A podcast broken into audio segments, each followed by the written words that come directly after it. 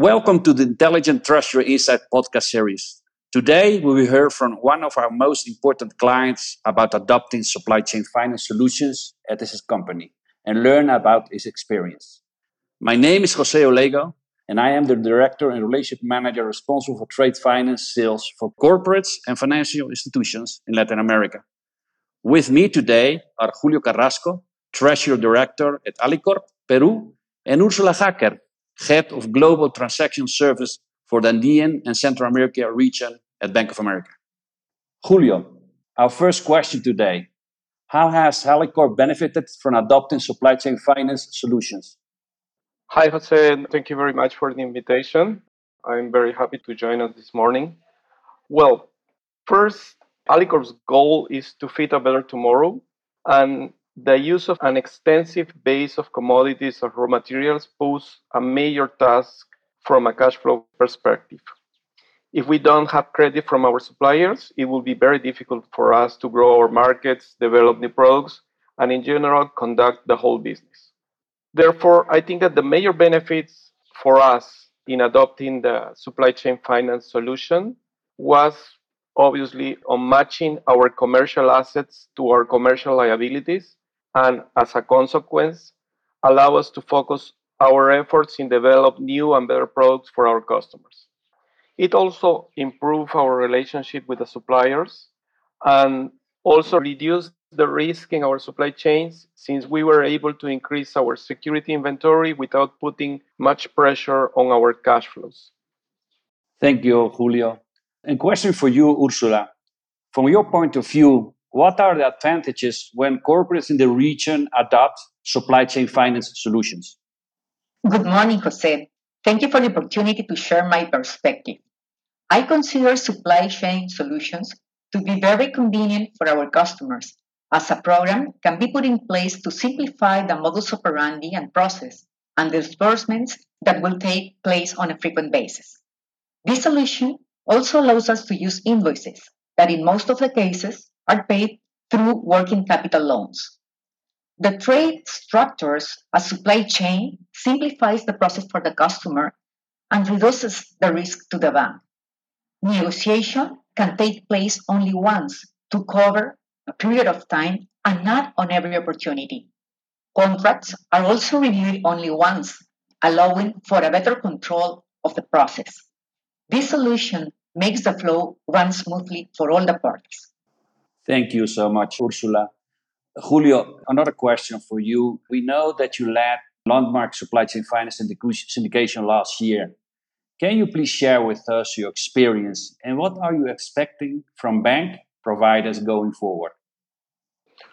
Well, it wasn't only us that led the transaction. We have the support from a highly experienced group of banks, including Bank of America. And just to give you a bit of a context, by late 2020, we were facing two problems. First, it was very difficult for our suppliers to onboard with several financial institutions. And second, a sharp rise in the raw material prices, mainly soy and wheat, that increased the consumption of our supply chain finance facilities. A way to solve both issues that we devised along with you was to have a fronting bank, and then this bank will syndicate the trades among the group of the participant banks. After several months of work involving legislation in three different countries, we managed to close a $234 million facility that allows us to improve the financial terms with our suppliers and also allows us to conclude the purchases for the whole year without any problem. I think that a couple of missing areas that we are still struggling with them are inventory financing and the involvement of small and medium enterprises. But between those two issues, the most relevant is the second one because the development of a broader supply chain finance ecosystem is key for the future of this product, and we have to rely on the small and medium enterprises. Thank you, Julio. Some final conclusions. Most of the supply chain finance pain points exist due to legacy practices and friction between parties in the trade ecosystem.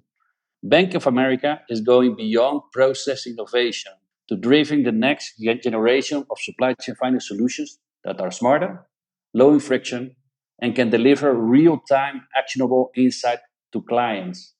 This includes the use of advanced technologies such as artificial intelligence, blockchain, and machine learning, among others, to unlock new levels of efficiencies. Our goal is to make doing business easier for our clients. Thank you all for listening to this Treasure Insight podcast for Latin America. I'm Jose Oulego at Bank of America, along with Ursula Haaker. I want to thank our special guest, Julio Carrasco from Alicorp, for sharing your insight with us. Bank of America and B of A Securities are the marketing names used by the Global Banking and Global Markets divisions of Bank of America Corporation. Lending, other commercial banking activities, and trading in certain financial instruments are performed globally by banking affiliates of Bank of America Corporation, including Bank of America NA, member FDIC.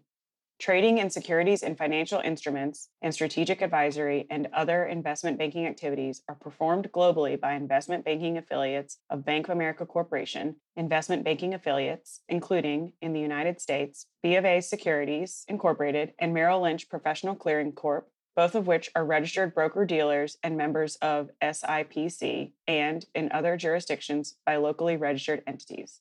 B of A Securities Incorporated and Merrill Lynch Professional Clearing Corp are registered as futures commission merchants with the CFTC and are members of the NFA.